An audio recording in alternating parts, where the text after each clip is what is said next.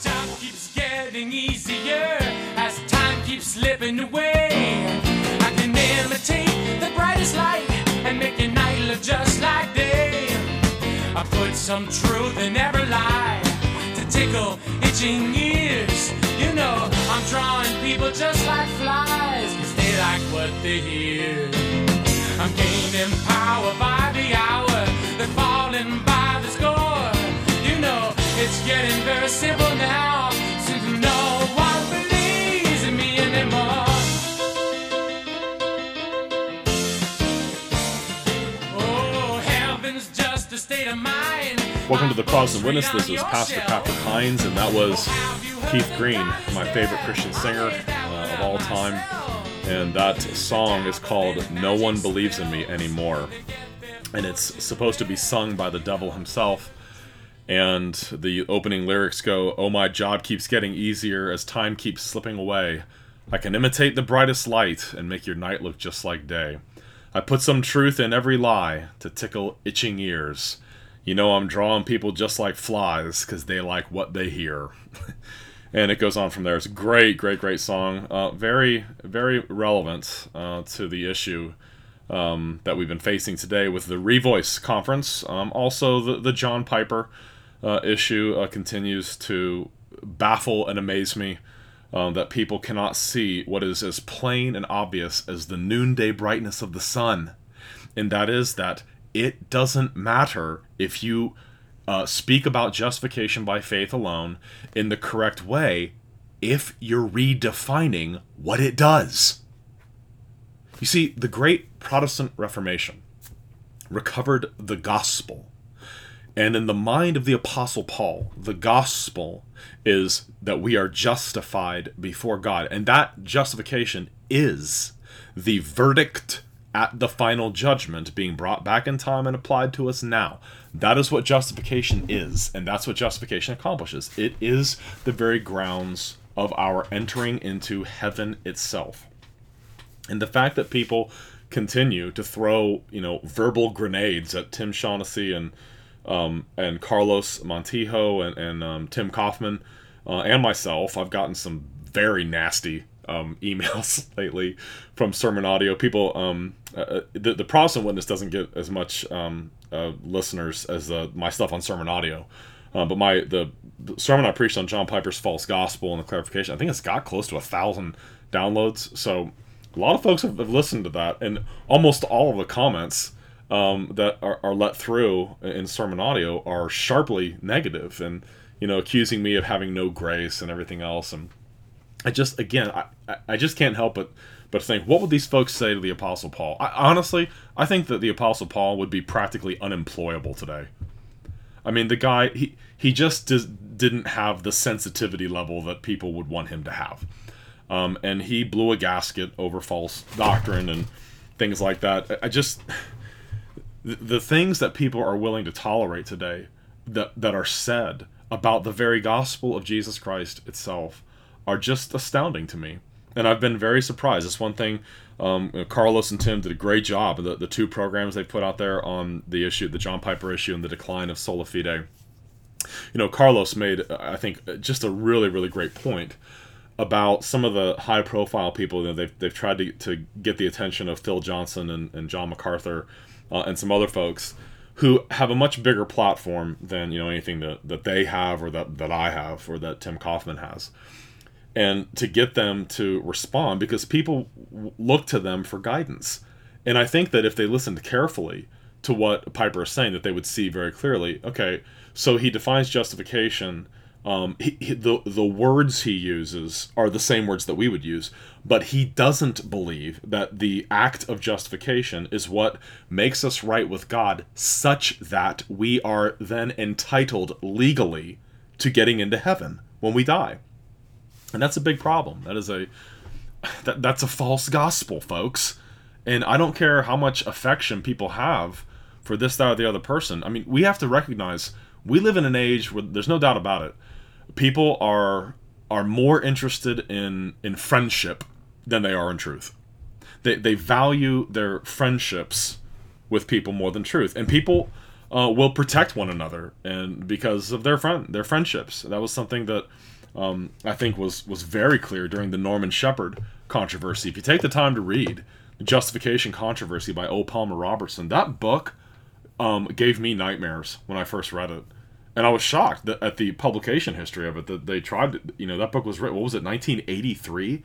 And it wasn't published by anybody until twenty years later, because they wanted to keep all this under wraps and everything else. No excuse for that kind of thing. Absolutely no excuse for that kind of thing. We're talking about the very gospel itself. And that is incredible. I just want to commend uh, Tim and Carlos. I think that the two programs they did on, on justification, I, I've had a couple of my children listen to those, because I want them to understand um, the, the subtleties of speech um, that are used by the opponents of Christianity, by the opponents of the gospel, uh, to sow the seeds of false doctrine and, and everything else. And one thing uh, my brothers, uh, Tim and Carlos, uh, kept saying, that, that I, I say too a lot, and I've had to train myself to stop saying it. Okay, we, all three of us, need to quit saying, "This shocks me. I just couldn't believe this. Oh, the, he, this this was being said, and it just blew me away. This just blew my mind."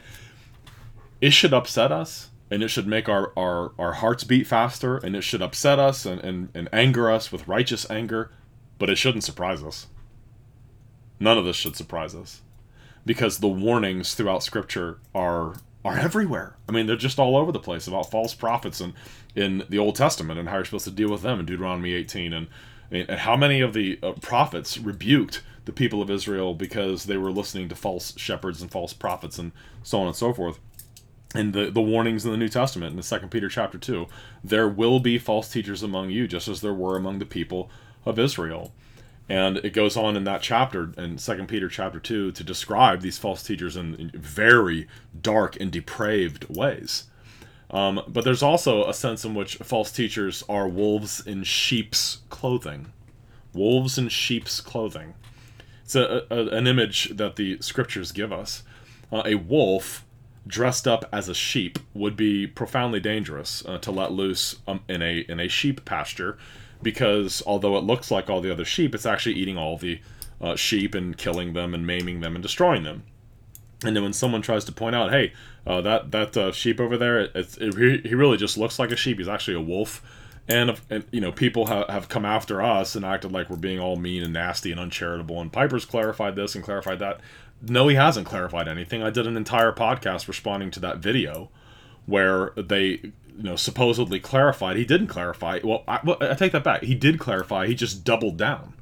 He just doubled down on his position um, and, and made it quite clear that there's a, you know, initial justification, and there's the present process, future future completion, um, and it's it's vindicated by our works, and we're saved through those works. When you talk about being saved on the last day, you're talking about being saved from the wrath of God. Think about Romans five nine. Romans five nine says, "How much more then, having now been justified by his blood, we shall be saved from wrath through him." If you talk about final salvation is we're we're saved through the fruits of our faith, that is we're saved by our works, you're saying that we're saved from the wrath of God by our good works. And I just want to, to warn everyone that there is such an infinite disproportion between the holiness of God and even the very best works that a Christian could ever do uh, in their sanctification process by the help and grace of God, that th- there is no way of describing how how huge that gap is between the holiness of God and what he requires, and the the works that we do as Christians that are still stained with sin. Will God reward his people for those uh, works and for their sacrifices? Oh yes, absolutely. Why why does God do that? Because he is so gracious and so loving and so good. But that reward is not eternal life. It's not salvation from sin. It's not justification. It's not the grounds upon which we then enter into heaven. And that's so vital uh, to the biblical gospel. And it has been pointed out Uh, that there's great similarity uh, between the way that Piper is formulating this stuff and the way that uh, the Roman Catholic religion does. And I couldn't help but be struck with that the first time I, I heard the the sermon that Piper preached, um, Does God Really Save Us by Faith Alone? And then all the follow-up articles and everything else. And just listening to that sermon several times before I decided to preach a sermon about it. And I wanted to make sure I, I understood him correctly. And I actually, I've got numerous Piper books uh, in my library, and I, I checked and cross-referenced things. I looked up citations that um, Tim Kaufman and, and uh, Tim Shaughnessy um, have put together in their article, and also uh, stuff that Carlos has brought forward. I have all those Piper books. I, I bought them. I had read Future Grace, uh, the first third of Future Grace, a long time ago. Right out of the gate in that book, he denies the presence of a covenant of works, which I just kind of thought, wow. And then that that was the first time I got that book a long time ago. That was the first time I ever heard of, um, you know, who is Daniel Fuller and where is he coming from? Dan- Daniel Fuller did not believe in justification by faith alone. Daniel Fuller did not believe in justification by faith alone. And yet, Piper praises Daniel Fuller as, like, the greatest of mentors and one of the most profound influences in his life, and uh, practically turns the guy into a saint on that he walked on water. And it's kind of like, obviously, if you're going to praise someone who denies outright justification by faith alone and think that they're a great Christian person or theologian, you obviously don't think justification by faith alone is essential to Christianity, do you? And folks, think about it. If I praise someone that I have differences with on eschatology, on the details of eschatology, or or I, I have differences with them on uh, maybe some some of the details related to creation and, and things like that, that's one thing. That's one thing. To praise someone, to praise someone who denies completely that we are justified by faith alone, um, obviously that means that I'm showing my cards a little bit, and that I obviously don't think that that's essential to Christianity or essential to the gospel. And that's part of part of the problem there. So, anyway, before I talk about um, Revoice again and the the connection that Revoice has to Roman Catholicism, I just wanted to um, encourage my brothers across the way there and thank them for their willingness to, to point these things out, and to uh, Carlos's article, I think, is is really good. Both parts. I'm almost done with the second part. I've just been kind of had my hands busy um, with uh, having another baby, and, and there's there's a number of uh, pastoral things going on here at the church, so I just haven't had as much time to do that um, as as I've wanted to. But Carlos is an excellent writer, very very clear in his expression. I love his use of Uh, the Reformed Confessions. I mean, the Reformed Confessions anticipate the very errors that, that Piper made. I mean, when you look at the Westminster Confession, the Larger Catechism, I mean, it asks the question directly, how does faith justify us in the sight of God? How does faith justify in the sight of God? L- listen to the answer here. This is uh, question uh, seventy-three of the Larger Catechism, if I can get to it here on my software. Question seventy-three of the Larger Catechism. Listen to what it says. It addresses the very errors that are being made. How does faith justify a sinner in the sight of God? Answer: faith justifies a sinner in the sight of God, not because of those other graces which do always accompany it, or of good works that are the fruits of it. Now, you might say, well, he, he agrees with that. He doesn't believe it, that we're justified by works in any way. You see, but the Westminster Confession, when it says justify, it's talking about the final verdict on the at the final judgment. Okay, they're using the term the way the New Testament uses it, and the way that all the Reformers and the Reformed Confessions use it, namely the biblical way. Justification is the final verdict on the last day at the final judgment. Okay, so they're ex- specifically excluding the other graces which always accompany it, like sanctification, and they're excluding good works that are the fruits of it. So the fruits of justifying faith do not in any way, shape, or form justify the sinner in the sight of God, or get them past the final judgment, or vindicate them, or what, what, however you want to nuance putting this. Okay, so they, they anticipate this very thing and refute it. So anyway, I don't I don't want to take up too much more time talking about that issue. I just wanted to address briefly my brethren, um, my brethren across the way there, and just thank them for their faithfulness and uh, their love for the gospel. Before I get into the Revoice issue, and since we're talking about the gospel here, um, this has massive implications. If you're willing to tolerate a false gospel, if you're willing to tolerate a false, false gospel, I have to wonder how how do people that tolerate false gospels, how do they um, evangelize people? What do they tell them? You know, I've had the privilege of uh, witnessing to people. I've held the hands of, of numerous dying people. Um, I've had to preach at funerals uh, of individuals that I met with numerous times before they died, and uh, one, one in particular, a, a woman who had never been to church, and she was a family friend uh, of a family that went to the, the church where I was a, an assistant pastor, and she had emphysema. She had been a heavy smoker her whole life, and her lungs were, were giving out on her. And they asked me if I'd go talk to her. And so I did, and I, I witnessed to her, and I preached to her the need to repent, to, to confess and own up to sin, and to trust in Jesus Christ alone, to put her faith in Christ alone, to believe the gospel, to believe that Jesus Christ is her Savior, that only his cross work can forgive her, and only his righteousness can avail uh, in the sight of God. And she eventually made a profession of faith. And I prayed with her every time I was with her. I read to her Romans three, Romans four, Romans five. We, we sat and talked about what that, those passages mean. We talked about the freeness of God's grace, talked about the Christian life and the ongoing battle with sin and everything else, and how that doesn't justify us or get us into heaven or anything like that. Labored to be clear with her. And I, I will never, ever, ever, ever, ever forget this, because it, it just moved me so. The last time I saw her, Uh, she she was visibly frightened. I could tell that she was really scared, because she, she was dying. And she was hardly able to breathe. And she had this look in, in her face of, of almost terror. And so I asked her, do you believe what, I, what I've been telling you? Do you, in your heart of hearts, do you trust and believe what I've been telling you is true? That Jesus Christ alone can save you from your sins, that what he did by itself is sufficient to save you from your sins and, and bring you into heaven. And she was not able to talk then, but she nodded. And then she mouthed the words, "Please pray for me." And so I took her by the hand and I prayed for her, and I preached the gospel to her in, in that prayer, and prayed to God that he would, that he would grant her faith in Jesus Christ, the faith that alone can make her right with God.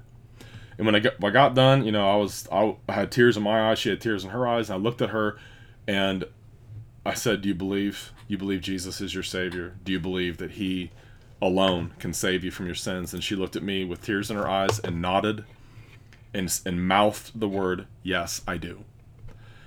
And so I said, "Okay, um, well I'm gonna I'm gonna head out," and I, I left. I came back a couple hours later, and she was not in that room anymore. And I asked the nurse, uh, um, did you, did you guys move her? And uh, she said, no, she died. So they took her down to the morgue. Now, that was that was a tough experience for, you know, being a, a young pastor, but I, I, I labored, I prayed hard for her. I, I really tried to, to win her to Christ before she died. And I was asked to preach at her funeral, and I preached the gospel at her, at her funeral, and I told the story that I just told you at her funeral. And she had a son that was sitting there who was uh, very moved and crying. I, I, I couldn't tell if he was if he was happy or if he was upset with what I was saying. And after the funeral was over, he came up to me and with tears in his eyes, and he asked me my name, and I told him my name, and um, and he thanked me for going to talk to his mother about the gospel and witnessing to her. And he looked at me and asked me, so she really made a profession of faith before she died? I said, yes, she did. And he cried and cried and cried. He grabbed me and, and hugged me and put his, get, got my uh, my suit coat all wet crying, and I just held him as he cried for a while. And he said, I've been praying for the last two years that somebody w- would sit down with her and walk her through the gospel at some point before she died.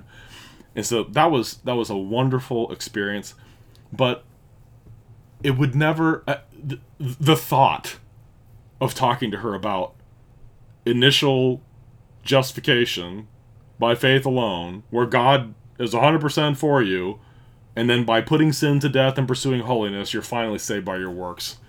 That is laughably stupid.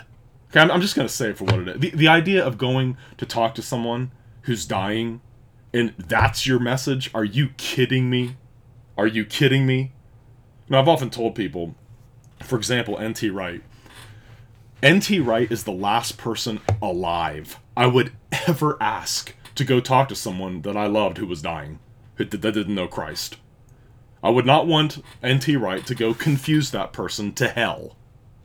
They need someone to go talk to them who's actually going to speak with clarity on these issues and preach the freeness of God's grace. Oh yes, the, the message that has often caused people to say, oh, you're just saying that we can sin all we want so that grace can abound. You're an antinomian.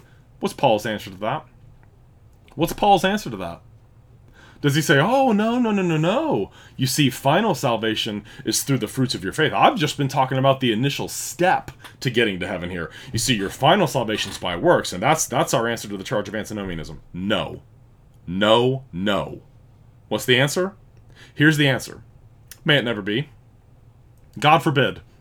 Me genoita. May it never be. God forbid. How shall we who died to sin live in it any longer? Or do you not know that as many of us as were baptized into Christ Jesus were baptized into his death? What's Paul's point there? Regeneration. God makes the dead sinner alive in Christ. You're not going to accomplish anything by telling people that they need to they need to be finally saved by their good works or anything like that. And so I wanted to share that story. I also wanted to share another story that happened a couple years ago. Young man, uh, very bright uh, young guy in his early twenties, started coming to the church here at Bridwell Heights. And in God's good providence, the first Sunday he came here, I preached a sermon called Pope Francis and His False Religion. This young guy was Catholic, was Roman Catholic, lifelong Roman Catholic from a, a devout Catholic family from Mexico. And he was, was here, you know, as a student, but he had grown up in Mexico. And, you know, was very fluent in Spanish and um, was also very good, very fluent in English. And he had a lot of questions for me. He, he, uh, I, whenever there's a visitor at church, I always make a point to shake their hands, and I give them one of my cards that has my, my cell phone number and my email address. And he emailed me and said, I would like to get together, and I, I've got some questions I'd like to ask you about Mary and about other things. I said, sure. So we met at Panera, and we sat down and talked for about two hours. And he, he had a lot of questions. He asked me about, you know, Mary, and what about apparitions, and what about Fatima and Lourdes and Medjugorje and everything else. I'm sitting there thinking, um, I sure am glad I read Tim Kaufman's book a, a number of years ago. I mean, I read Quite Contrary a long time ago. And before I read uh, Kaufman's book, I, actually, I used to think that the Marian apparitions were just a hoax, that, that they were really, it was just pious fraud and that kind of thing. No, they're not. Uh, these are a real phenomenon, and they're they are demonic. Uh, they're they're completely demonic in nature. I had no idea um, that the the the messages from some of these alleged apparitions of the Virgin Mary had actually influenced um, the formation of Catholic dogma about Mary. Uh, for example, uh, one of the apparitions said, "I am the Immaculate Conception." I mean, the Immaculate Conception is a modern dogma. I mean, that's that's something that was dogmatized. I believe I believe the Immaculate Conception was at Vatican One. Um, I, I think it was. But anyway, th- these apparitions have influenced the formation of Catholic beliefs, the things that they've said. And so I was able to answer his questions with, without being excessively confrontational, but I, I did tell him um, that those were definitely not really the Virgin Mary. And I told him, Uh, the Virgin Mary uh, has never heard a single prayer that anyone has ever offered to her, and she would be grieved and heartbroken to the very depths of her godly soul if she knew that there were millions of people on this planet that pray to her, that look to her intercession before God, or that, even worse, the, the words of Alphonsus de Liguri, actually hope that she will save them from the wrathful Jesus. She doesn't know that, has never known that, and, and we can be thankful for that, because she would recoil in horror uh, at the idea that people pray to her um, and seek her intercession and everything else. So we went through all that stuff. Eventually, though, we, we kept meeting. I kept meeting with this young guy. We met a number of times over a period of months, and I eventually asked him this question. I said, may I ask you a question? And he said, sure. I said, do you think you're going to go to heaven when you die? This, this Roman Catholic fellow. He said, well, I don't think that I'm bad enough to go to hell, but I'm definitely not good enough to go to heaven yet either. And I leaned over the table there at Panera and looked him right in the eyes, and I said, I have some really good news for you. And the good news is that heaven is a free gift that you cannot earn or deserve or merit by anything you will ever do.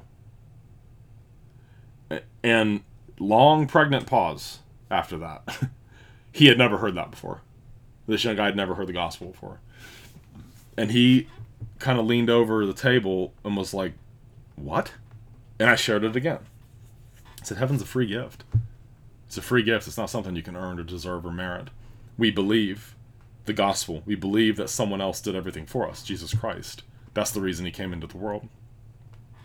And he was genuinely curious. And he's like, so how we live our lives does not determine whether we go to heaven or hell? And I said to him, I said, the fruit that grows on the tree does not make the tree good or bad. It only makes it known to other men whether the tree is a good tree or a bad tree. And works do not make men good or bad.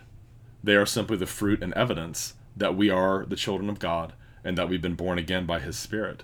But those good works that are done by the Christian are done in gratitude to God, and they are not the basis of our entrance into heaven, or in any way, shape, or form are they the basis upon which we are accepted by God into heaven at the last day.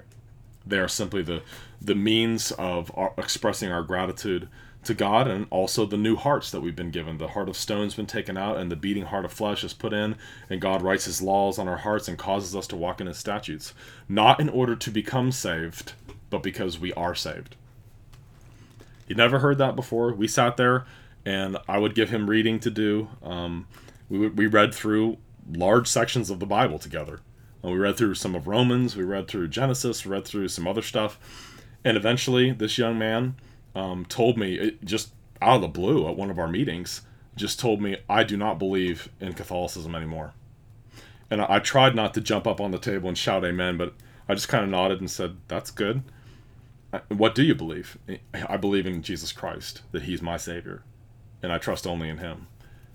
And I was just so happy and so excited and just so delighted. And I baptized him here at our church.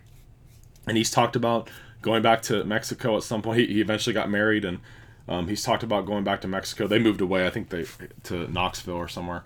Um, but when they're in town, um, it's always great to see him. I give him a big bear hug, and um, it's great to see his smiling face. And uh, I just want to say, for the record, the idea of simply accepting that, well, you know, he's Catholic, so he's my brother. If I ever believed that or did that, that would be to bring myself under the judgment of God. The Roman Catholic religion is not Christianity. It is, as Charles Spurgeon said, the masterpiece of Satan. It is a system that is built upon what the Apostle Paul called scubalon. Dung, rubbish. The works that we do cannot save us in any way, shape, or form. Not even the works that we do as Christians. Those works that we do as Christians cannot be the basis upon which we enter heaven. They cannot be something that God looks at and decides our case upon or anything like that. Roman Catholic theology um, is a process of moral improvement. Um, you're initially justified by baptism.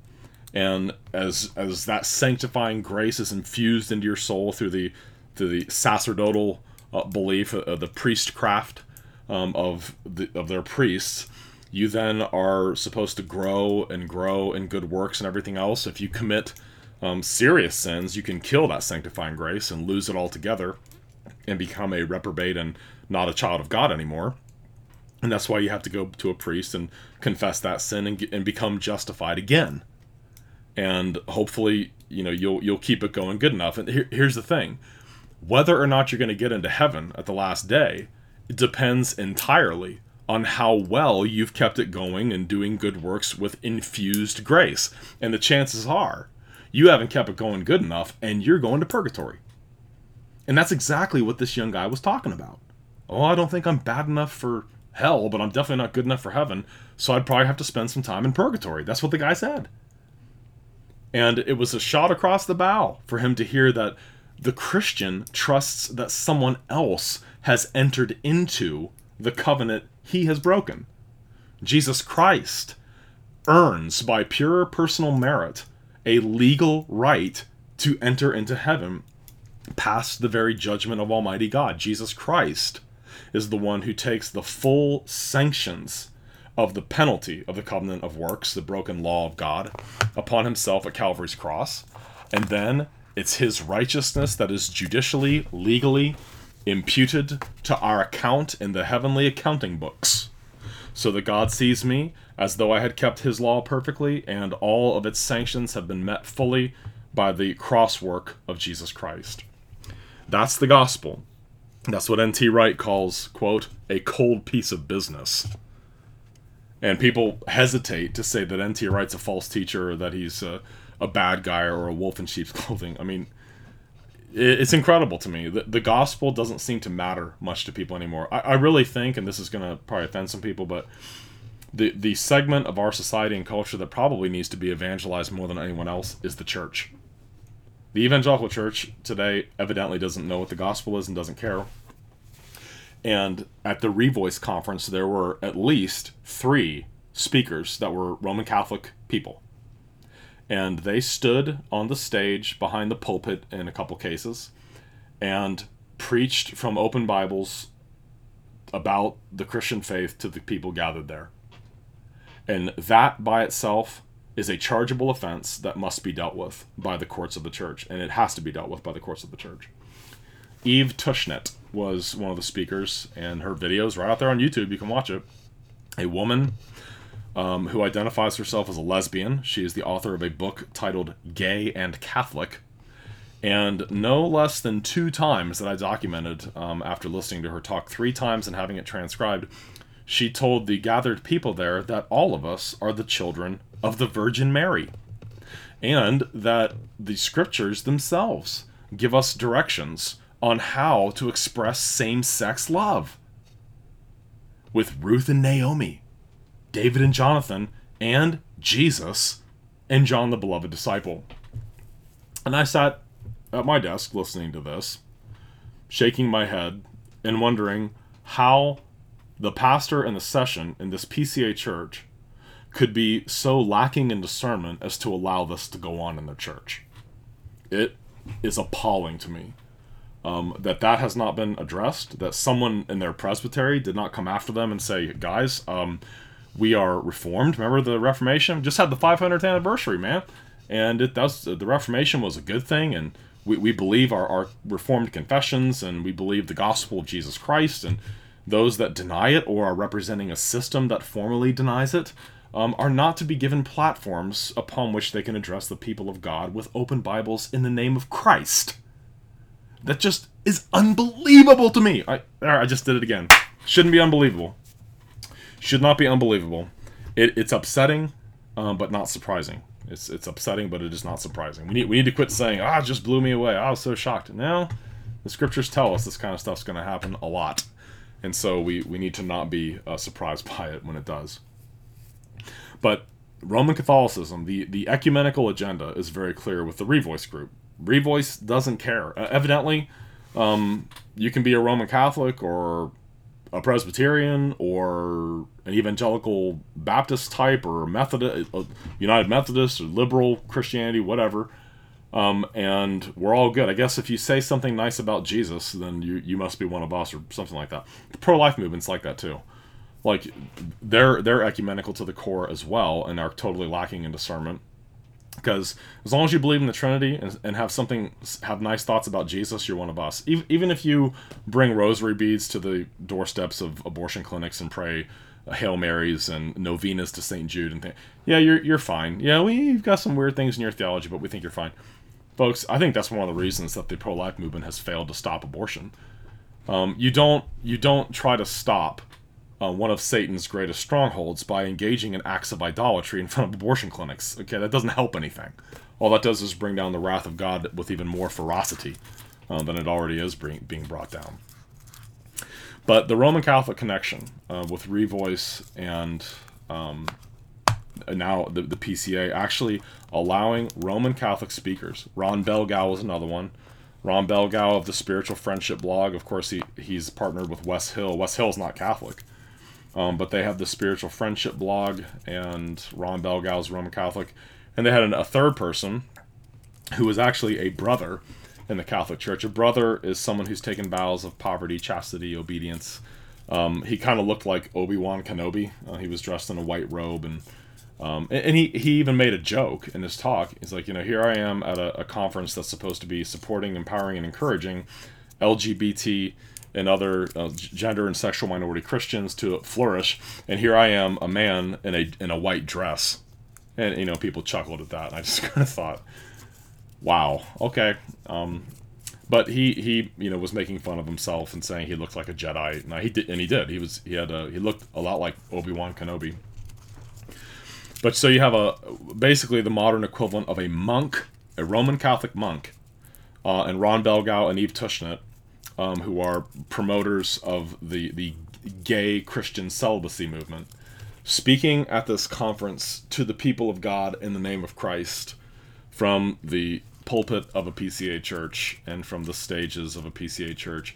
The fact is, the sessions of churches in our denomination are responsible for the oversight of all religious services, not just Sabbath day services. So if a conference is held at a church, the elders of that church are responsible for what's said and for who says it.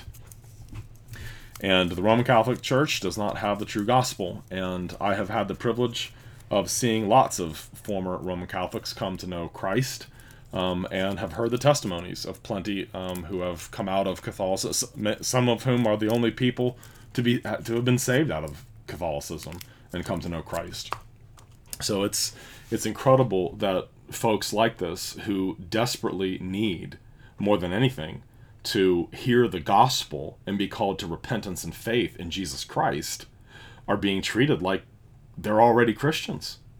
They're being treated like they're already Christians, just like the framers of the Evangelicals and Catholics Together document back in nineteen ninety-four. Um, and also another modern um, document that that was so upsetting was the Manhattan Declaration, because the names on there were, were very unexpected. Ligon Duncan's name was on there. Albert Mohler's name was on there. Ravi Zacharias' name was on there. And you think, this document, although they would they would be the first to tell you, well, it's not primarily aimed at ecumenical stuff. It's about homosexuality and, you know, abortion and uh, religious liberty, et cetera. But the document speaks of all of us together being obligated to proclaim the gospel of costly grace. And I'm sorry, folks, but I'm a pastor. I'm a Christian minister of the gospel.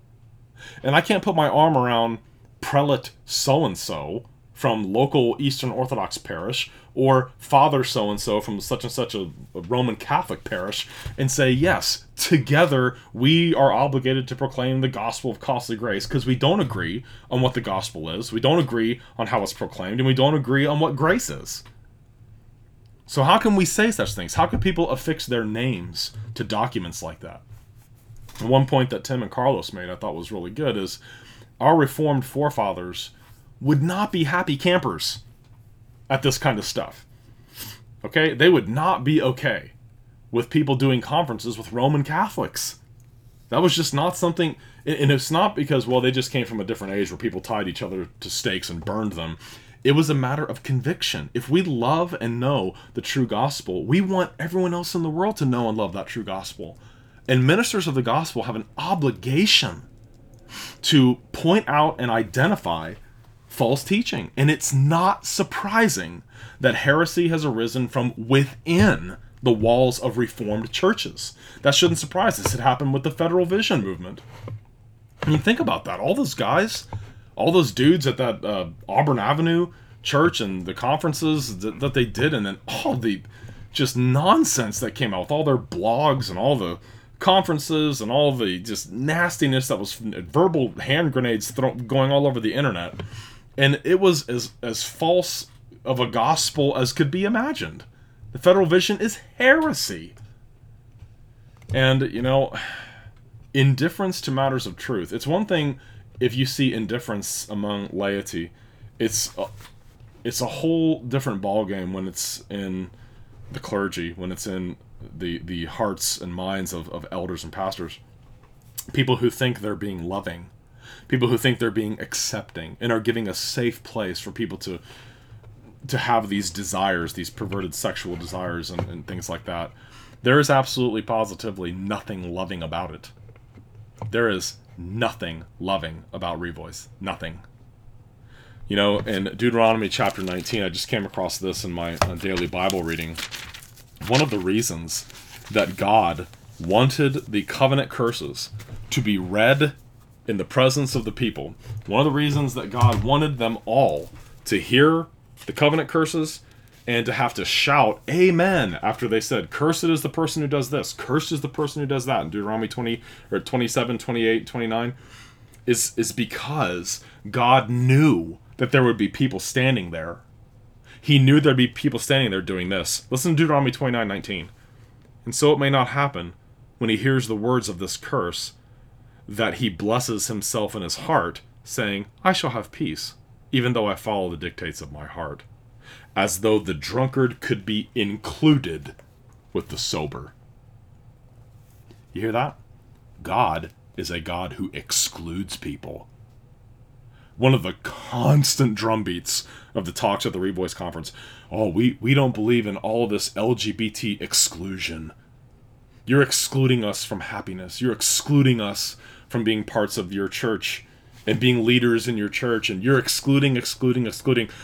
You're excluding us from being in a happy place. But God excludes the unrepentant and always has. And no matter how many people can get together and flatter one another by talking about spiritual things and using the precious name of Jesus and praying and pretty music, God still rejects all unrepentant sinners. No matter how many people you can line up who will say, no, it's okay, it's okay, it's okay, it's okay, you're just fine, you're fine, you're fine, you're fine, you're fine, it's still not fine. It's still wrong. God knew that people were going to do that. He knew that the, that just as surely as his word is so clear in saying certain things are evil, they are sinful, they're an abomination in his sight, God knew that even when he ordered the people to shout amen in response to every covenant curse, that there'd be people sit standing there in their hearts saying, I shall have peace, even though I follow the dictates of my heart, as though the drunkard could be included with the sober. What's the point there? God doesn't include the drunkard. He doesn't include the unrepentant homosexual. He doesn't include the unrepentant fornicator, idolater, or covetous person. It's not just sexual sin. It's any sin for which people are not repentant. If we follow the dictates of our own hearts, what that shows is that our hearts have not been renewed. What that shows is that our hearts are made of stone still. Because true believers will confess that God is true, and every man a liar, including themselves. We are experts at self-justification, and our culture has created an entire generation of victims. You know, the, the victim card was played over and over and over again at this conference. It was just, it, it was embarrassing to listen to. Everybody's a victim. We're victims of the church. We're victims of this. We're victims of that. Folks, we're not victims. We're perpetrators. We're criminals in God's world. We are indicted criminals sentenced to die eternally in hell. And the first step to, to liberation from those sins, from sinful servitude to those sins, is confessing that they are sins. It's confessing that what God says about them is true. It doesn't matter. You could line up, you can, as Paul says, heap up piles of false teachers to say what your itching ears want to hear, but what God says is still true. What God's word says is still the truth. So no matter how many teachers you line up, no matter how many conferences you do, no matter how many times you say, yeah, it's okay, it's okay, it's okay, yeah, you did the right thing, yeah, you did the right thing, it's okay, it's okay, you're fine, you're fine, you're fine, peace and safety, peace and safety, we're all good. These things are still a curse. These sins are still sinful. These sins still, in God's own words here, exclude. They exclude people from the kingdom of God. You know, that antithesis between the people of God and the people of the devil is going to be expressed ultimately in the exclusion of the unrepentant from heaven, where they will be cast into hell, where there will be weeping and wailing and gnashing of teeth. Cast into that place, prepare for the devil and his angels. Well, are you just trying to scare people? I've had people say that to me before. Man, you... when you talk about hell, you, you use such vivid illustrations and you, you really hammer and hit that point. You, are you just trying to scare people? Well, here's my answer. Yes, I am. You should fear hell. You should be deathly afraid of hell. You should fear the judgment of God like you fear nothing else. And in fact, for true Christians, that's one of the reasons they fly to Christ, is God shows them the depth of their sin. God shows them what's really going on here. God shows them how holy he really is and how evil they really are.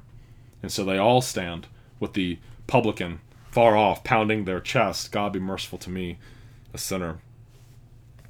You know, Paul was told uh, told Timothy in the last letter he wrote, Second Timothy, chapter three.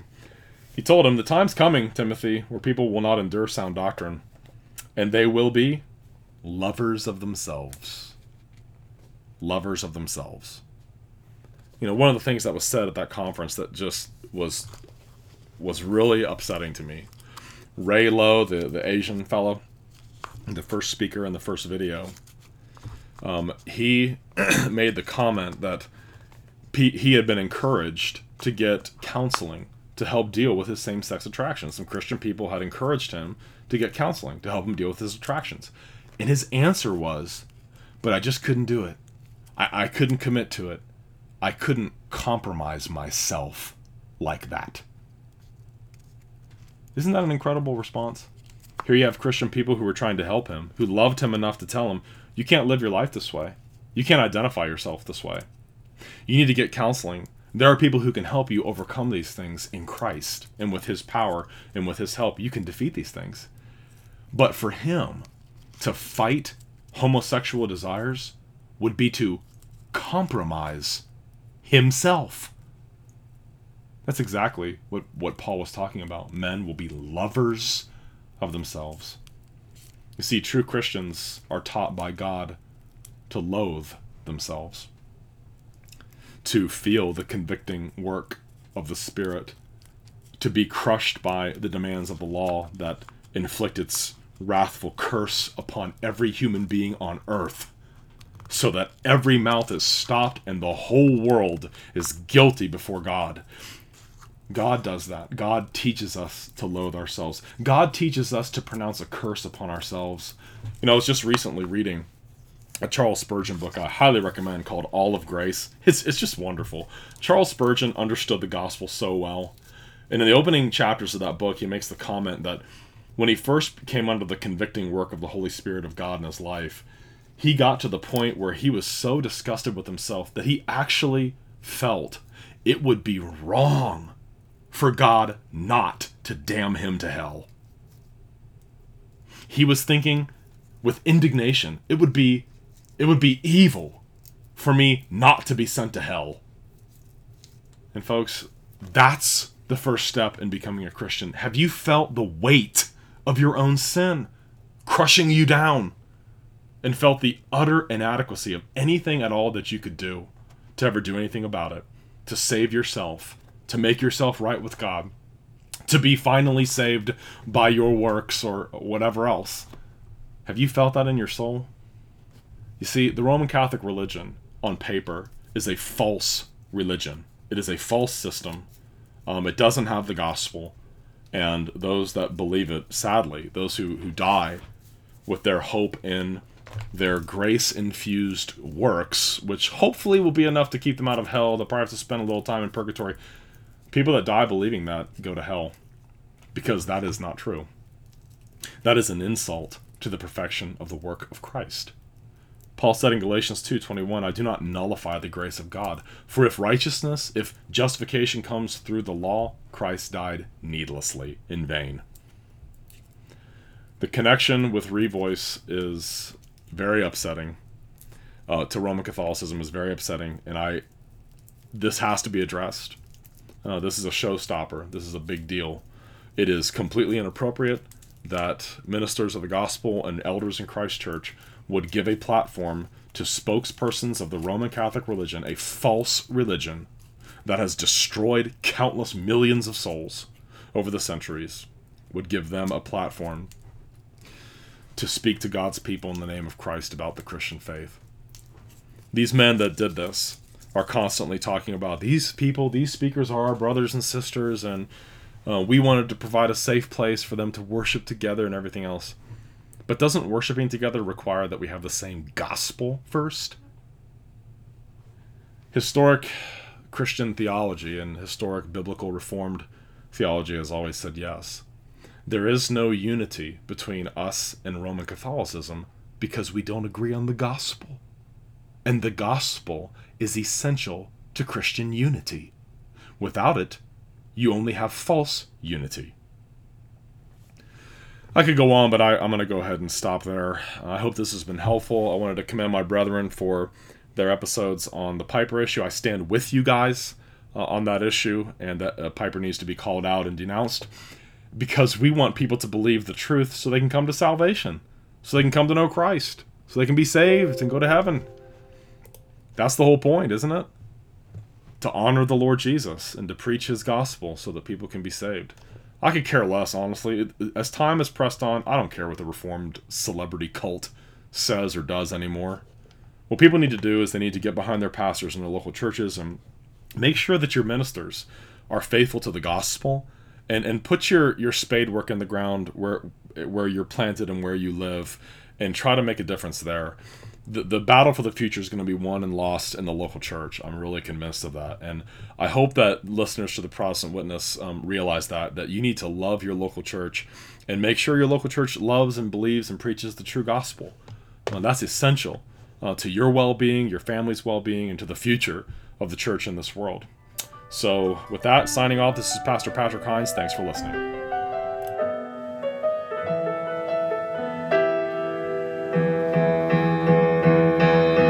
This is Pastor Patrick Hines of Bridwell Heights Presbyterian Church, located at one oh eight Bridwell Heights Road in Kingsport, Tennessee, and you've been listening to the Protestant Witness podcast. Please feel free to join us for worship any Sunday morning at eleven a.m. sharp, where we open the Word of God together, sing His praises, and rejoice in the gospel of our risen Lord. You can find us on the web at w w w dot bridwell heights p c a dot org. And may the Lord bless you and keep you. The Lord make His face to shine upon you and be gracious unto you. The Lord lift up His countenance upon you and give you peace.